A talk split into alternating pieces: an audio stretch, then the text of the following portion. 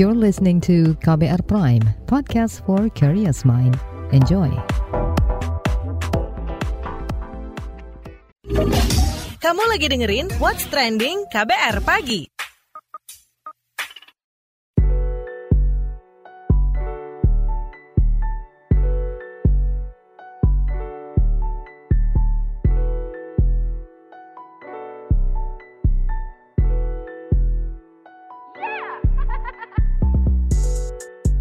KBR Pagi, siaran pagi radio paling update. Selamat pagi, apa kabar Anda hari ini di hari Kamis 28 April 2022? Kembali lagi saya Don Brady menjadi teman pagi hari Anda semuanya. Kemacetan dan ancaman kesehatan, itu yang kita obrolin pagi ini. Jadi sebanyak 23 juta mobil serta 17 juta sepeda motor bakal turun ke jalan digunakan oleh para pemudik lebaran tahun ini.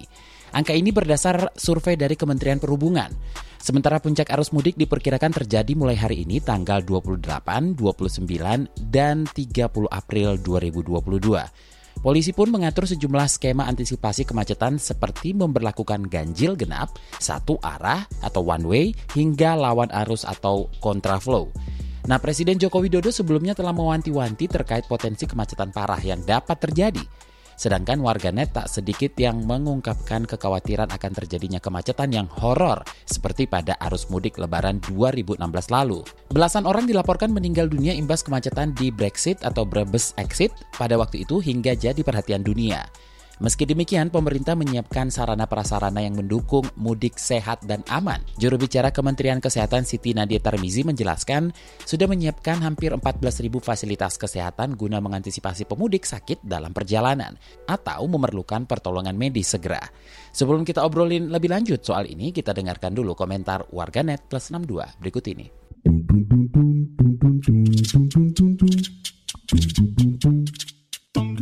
Komentar at Cinta XX macet udah di mana-mana. Yang OTW mudik hati-hati di jalan. Selamat sampai tujuan. Yang belum mudik sini mampir dulu. Lalu at FunXX, lebih baik terjebak macet daripada terjebak di masa lalu. Komentar at Embulan XX, capek bolak-balik mantau tiket kereta buat mudik, mau naik bus trauma macet parah di Brebes kayak tahun 2016 lalu. Lanjut komentar at Kunip XX, apalagi habis 2 tahun gak pada dibolehin mudik. Lalu at Akas XX, pengalaman kena macet panjang di tol jadi bikin trauma. Mau mudik lebaran aja mikir keras. Macet mudik horor banget cuy, apalagi nyetir pakai mobil kopling. Lalu komentar DR Priyono 1, mudik lebaran tahun 2022 ini penuh berkah walaupun pandemi belum usai. Bisa mudik gratis, vaksinasi booster juga gratis. Kita patut bersyukur bisa segera mudik aman, mudik sehat. Terima kasih para pemimpin yang amanah, jangan lupa tetap pakai masker untuk kepentingan bersama. Lalu at Kaila XX, saya sudah booster, ingat jangan vaksin booster pada hari hamudik, bahaya bagi diri sendiri dan tidak nyaman. At Denok XX, orang itu ya, vaksin booster disediakan gratis, tinggal kontak puskesmas atau kader desa, males-malesan ambil, dalihnya ada aja giliran pemerintah keluarkan kebijakan syarat mudik. Kalau nggak mau PCR adalah booster, baru dia bingung antri, di mana-mana padat. Dan terakhir komentar at Forza XX, aku di Jakarta aja nggak kuat lama-lama di dalam mobil, yang pada mudik, moga pada sehat dan sampai tujuan. What's Trending KBR Pagi. Kita lanjutkan obrolan kita pagi ini. Jadi Direktur Jenderal Pelayanan Kesehatan Kementerian Kesehatan Abdul Kadir menyebutkan secara keseluruhan sektor kesehatan telah siap untuk menghadapi arus mudik dan arus balik lebaran 2022. Kementerian Kesehatan telah menyiapkan sebanyak lebih dari 15.000 fasilitas pelayanan kesehatan di 34 provinsi terdiri dari 10.000 puskesmas, 279 public safety center, 51 kantor kesehatan pelabuhan, 1.800-an pos kesehatan dan 3.000-an rumah sakit. Pengaktifan pos kesehatan mudik Hari Raya Idul Fitri tahun 2022 ini direncanakan pada tanggal 25 April hingga 8 Mei 2022. Pos pelayanan kesehatan tersebut tersedia selama 24 jam lengkap dengan tenaga kesehatan yang bertugas secara shifting. Menurutnya, pos pelayanan kesehatan siap melayani pemeriksaan maupun pemberian obat. Apabila dibutuhkan perawatan lebih lanjut, sejumlah rumah sakit di titik-titik jalur mudik juga telah disiagakan sebagai rumah sakit rujukan. Dengan adanya pos-pos pelayanan kesehatan pada mudik lebaran 2022, Sekjen meminta kepada para pemudik agar dapat memanfaatkan layanan kesehatan untuk cek kesehatan guna meminimalisir resiko kesehatan selama perjalanan mudik. Sementara itu, Ketua Bidang Perubahan Perilaku Satgas Penanganan COVID-19 Badan Nasional Penanggulangan Bencana, Sony Hari Harmadi, di diskusi Humas Polri 27 April yang lalu tetap mengimbau agar pemudik selalu memperhatikan kesehatan terlebih di masa pandemi ini. Berikut pernyataannya. Dan bagaimana melakukan pemeriksaan syarat perjalanan bagi mereka yang naik angkutan pribadi? Maka dilakukan random check. Pemerintah saja itu masih menyediakan ya bahkan di stasiun Pasar Senen nih sekarang nih masih ada sentra vaksinasi sampai sekarang ya. Jadi yang mau mudik belum tes tapi kemudian dia belum vaksinasi booster, dia sudah bisa vaksinasi booster, ya silakan melakukan vaksinasi booster. Walaupun kami di Satgas selalu menghimbau sebaiknya vaksinasi dilakukan 14 hari sebelum uh, keberangkatan ya. Tetapi pemerintah di posko-posko mudik ya bersama tim dari Polri, Polri ini luar biasa ya karena posko-posko mudik didukung teman-teman TNI juga dan juga Satgas daerah menyiapkan ya tempat untuk vaksinasi booster atau vaksinasi yang lainnya, dan kemudian tempat untuk melakukan tes. Jadi uh, pemerintah berusaha memfasilitasi itu semua, tapi ingat bahwa jumlahnya terbatas ya, nggak mungkin semuanya tiba-tiba. Makanya pemerintah sudah jauh-jauh hari menghimbau agar masyarakat melakukan vaksinasi booster sesegera mungkin ya. Sementara pada kesempatan yang sama menurut Direktur Keamanan dan Keselamatan Korlantas Polri, Krisnanda Dwilkasana, 10 titik lokasi terjadinya kepadatan lalu lintas mudik di jalan tol ditangani dengan menerapkan manajemen prioritas agar kemacetan parah seperti tahun 2016 tak kembali terjadi. Berikut pernyataannya. Di dalam mengatasi kapasitas yang telah melampaui batas, maka kita menyiapkan tindakan atau langkah-langkah diskresi kepolisian yang dimulai dari buka tutup, kanalisasi, pengalian arus, kontraflow, one way, ganjil genap karena kemacetan di jalan tol ini tatkala terjadi permasalahan yang sangat luas, maka ini akan berdampak panjang dan ini bukan sebatas permasalahan lalu lintas saja, tetapi ini juga menjadi masalah sosial dan masalah kemanusiaan. Beberapa tahun yang lalu kita bisa belajar dari kejadian yang ada di Brexit bahwa terjadi kemacetan, terjadi permasalahan-permasalahan ini masalah kemanusiaan. Maka kami mengupayakan mengambil tindakan diskresi ini adalah untuk meminimalisir dan juga membantu warga masyarakat agar bisa mudik aman, selamat, tertib, dan lancar. Tentu ketika ada suatu pengalian arus atau efek pada jalur arteri atau jalur alternatif lainnya, ini kami juga siap membantu di sini. Karena konteks ini memang kita menyadari bahwa tadi disampaikan oleh Pak Indra pun, prediksi kapasitas akan meningkat dan ini boleh dikatakan dua tahun tidak mudik, mereka ingin melakukan upaya mudik bersama. Nah, Kasat Kornas Banser Hasan Basri Sagala di channel Gerakan Pemuda Ansor 21 April 2022 lalu mengungkap upaya Banser mendirikan posko-posko mudik untuk membantu mewujudkan mudik sehat dan aman. Ini dia penjelasannya. Pertama, bahwasannya seluruh personil ataupun seluruh satuan di mana pun sebenarnya ini secara umum saja kita sampaikan di mana pun berada di saat di situ dibutuhkan untuk mendirikan posko mudik maka mereka segera untuk membentuk posko mudik tersebut. Tinggal menyesuaikan karena sekarang situasi pandemi ini belum usai tentu protokol kesehatan harus kita sesuaikan pertama membentuk posko tersebut yang kedua berkomunikasi dengan berkolaborasi dengan pihak keamanan dalam hal ini kepolisian dan mungkin dinas perhubungan dan semua itu dilakukan dalam rangka bagaimana memang kita tujuannya untuk membantu. Jauh-jauh hari sebelum mudik ini dilakukan, dilaksanakan, kita sudah menghimbau nih. Okay. Yuk, untuk kita yang ingin mudik, kita melakukan dengan baik, bekal dengan yang penuh kita persiapkan, ya kan? Jadi jangan sembarangan, jangan sembrono. Kenapa? Karena mudik ini adalah sesuatu perjalanan panjang juga yang, yang harus panjang. kita persiapkan. What's trending KBR pagi?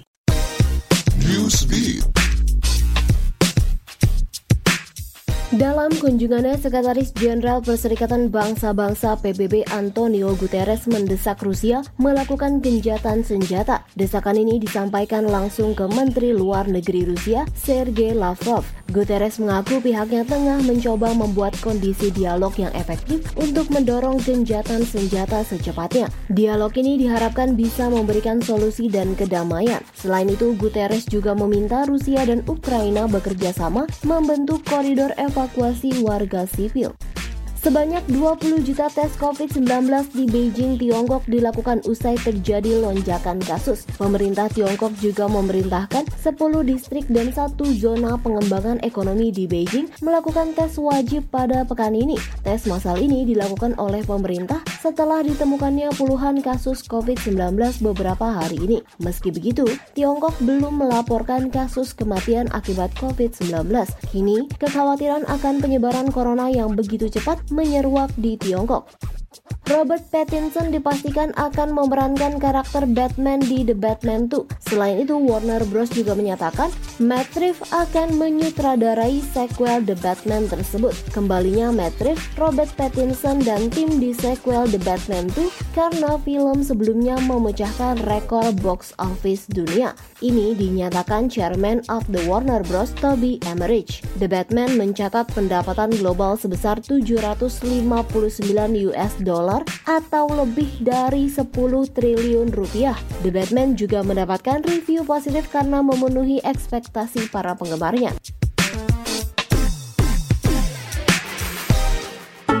What's Trending KBR Pagi Kemacetan dan ancaman kesehatan itu yang kita obrolin pagi ini. Jadi saat terjebak kemacetan, kesehatan tubuh baik pengemudi maupun penumpang mesti diperhatikan nih. Apa saja yang perlu dilakukan? Kita tanya Dewan Pakar Ikatan Ahli Kesehatan Masyarakat Indonesia, IHAKMI, Hermawan Saputra. Pak Hermawan, apa saja catatan Anda yang mesti dilakukan pemerintah untuk mencegah jatuhnya korban jika situasi terulang kembali? Dulu kan ada stagnasi karena adanya pintu exit tol yang tidak direkayasa dengan baik ya di 2016 itu. Di jalur Brexit kalau nggak salah ya. Nah itu kan luar biasa. Itu menjadi pembelajaran. Nah sekarang sebenarnya tol itu sudah panjang. Kalau tol Jawa itu sudah sampai Probolinggo dengan ruas yang cukup baik. Maka itu yang paling penting itu pada titik-titik keselamatan ya. Jadi ada semacam uh, rescue spot yang memang disiapkan di area-area yang disinyalir menjadi kepadatan penumpang mudik.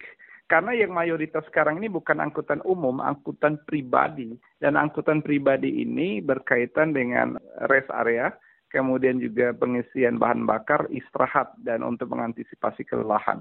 Nah, Kemenkes meluncurkan pos kesehatan mudik Lebaran 2022. Sudah cukup nggak? Bagaimana pertolongan bisa dilakukan jika masyarakat membutuhkannya tapi stuck di jalan dan ambulans juga nggak bisa lewat? Nah, itu memang posko itu kan tiap tahun pasti ada posko kesehatan.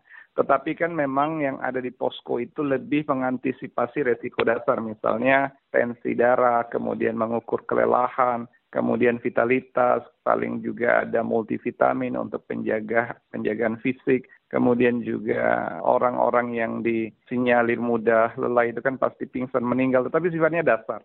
Nah kalau yang sifatnya rujukan itu terutama kaitannya dengan kecelakaan.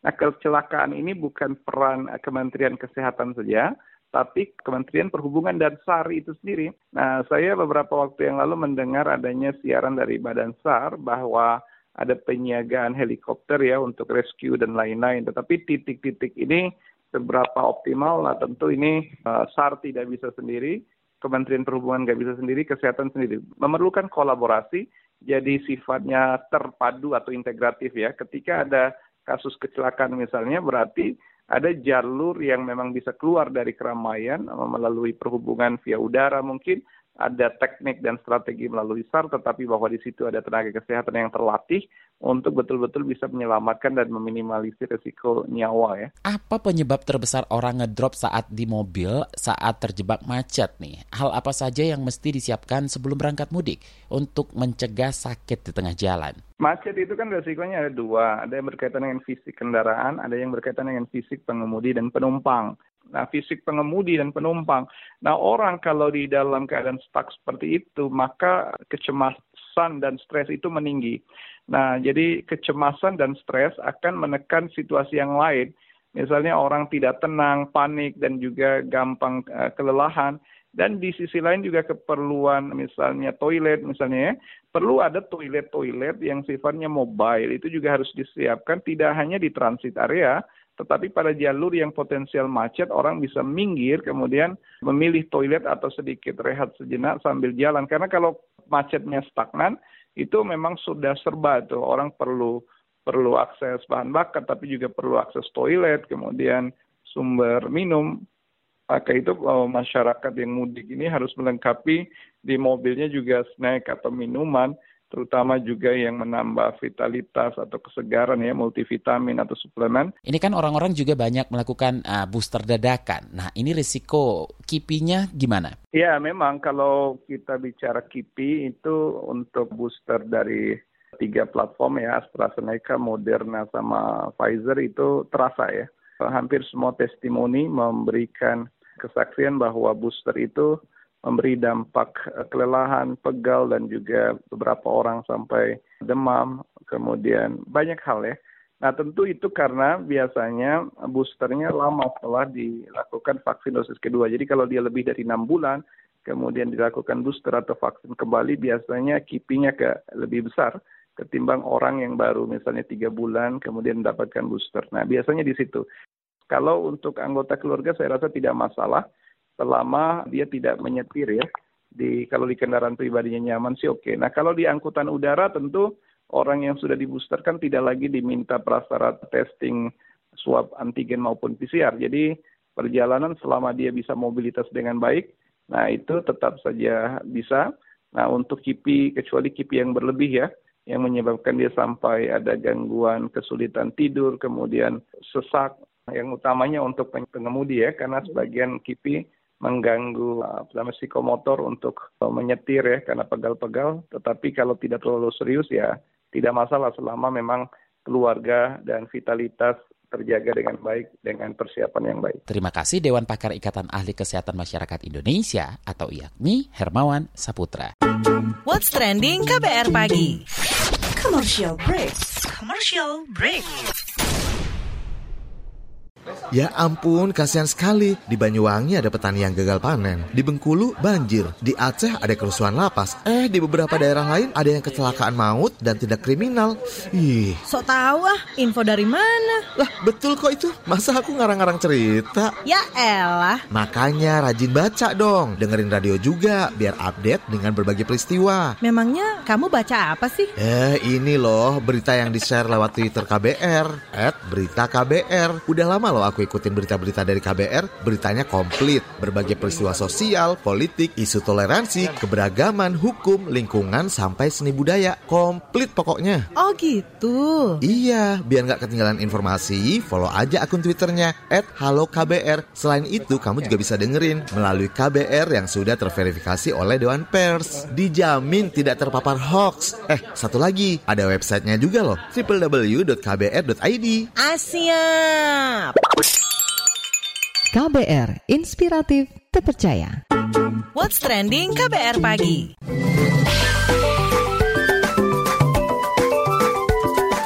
WhatsApp Indonesia. WhatsApp Indonesia dimulai dari Jakarta. Presiden Joko Widodo memastikan sirkuit Formula E di kawasan Ancol, Jakarta siap digunakan untuk ajang balap motor listrik Juni mendatang. Hal itu disampaikan Jokowi saat meninjau pembangunan sirkuit bersama Gubernur Jakarta Anies Baswedan. Kata dia, beberapa pengerjaan mesti dikebut agar sirkuit segera rampung. Pada kesempatan yang sama, Gubernur Anies Baswedan menyebut lintasan sirkuit sudah selesai dibangun. Proses yang tengah tengah dikebut saat ini adalah pembangunan infrastruktur pendukung kegiatan Formula E. Selanjutnya dari Sulawesi, Travel Note atau Advisory Level 2 dikeluarkan Amerika Serikat untuk Sulawesi dan Papua melalui Kementerian Luar Negeri Amerika Serikat meminta warga AS hati-hati dengan bahaya terorisme dan konflik di kedua daerah tersebut. Berdasarkan Travel Note itu, Kementerian Luar Negeri melihat peningkatan resiko dan masalah terorisme dan bencana alam. Kelompok teroris juga dinilai kerap merencanakan serangan di Indonesia dengan sedikit atau tanpa peringatan. Targetnya adalah pos polisi, tempat ibadah, hotel, bar, klub malam, pasar, atau pusat perbelanjaan, dan restoran. Ancaman terorisme diklaim AS kerap terjadi di Timika dan Grasberg. Selain itu, di Sulawesi terdapat potensi konflik dan demo yang berakhir rusuh. Terakhir mampir Jombang, warga keturunan Tionghoa di Jombang, Jawa Timur membagikan ribuan nasi kotak untuk para musafir atau pemudik yang melintas di wilayah kota Santri Selasa kemarin. Kegiatan itu merupakan bentuk solidaritas bagi umat Islam yang sedang menempuh perjalanan jauh atau mudik. Tujuannya agar mereka bisa menyantap makanan untuk berbuka puasa ketika di tengah jalan. Pembagian menu buka puasa tersebut disertai hiburan barongsai, yakni kesenian tarian naga khas Tionghoa milik salah satu anggota Paguyuban Sosial Marga Tionghoa Indonesia atau PSMTI di Jombang. Wakil Ketua PSMTI Sutikno mengatakan ada 2.700 nasi kotak yang dibagikan selama enam hari berturut-turut di sejumlah titik. Salah satunya di Yayasan Anak Yatim di sana. Pembagian nasi kotak untuk buka puasa itu sudah berjalan selama empat hari. Karena ini acara digelar di depan Gereja Katolik Indonesia, Jalan Wahid Hashim. Sebelumnya mereka membagikan makanan di beberapa titik yang menjadi daerah strategis atau alternatif yang dilalui pengguna jalan atau pemudik dari berbagai wilayah maupun tujuan. Sutikno berharap mudik tahun ini berjalan lancar. Selain itu, kerukunan Selain itu, kerukunan antar umat beragama di Indonesia juga bisa terus terjalin. Demikian WhatsApp Indonesia hari ini. Demikian KBR pagi hari ini. Jika Anda tertinggal siaran ini, Anda kembali bisa menyimaknya di podcast What's Trending yang ada di Spotify, kbrprime.id, dan di aplikasi mendengarkan podcast lainnya. Don Brady undur diri, besok kita ketemu lagi. Stay safe, bye-bye. Terima kasih ya sudah dengerin What's Trending KBR Pagi. KBR Prime, cara asik mendengar berita. KBR Prime, podcast for curious mind.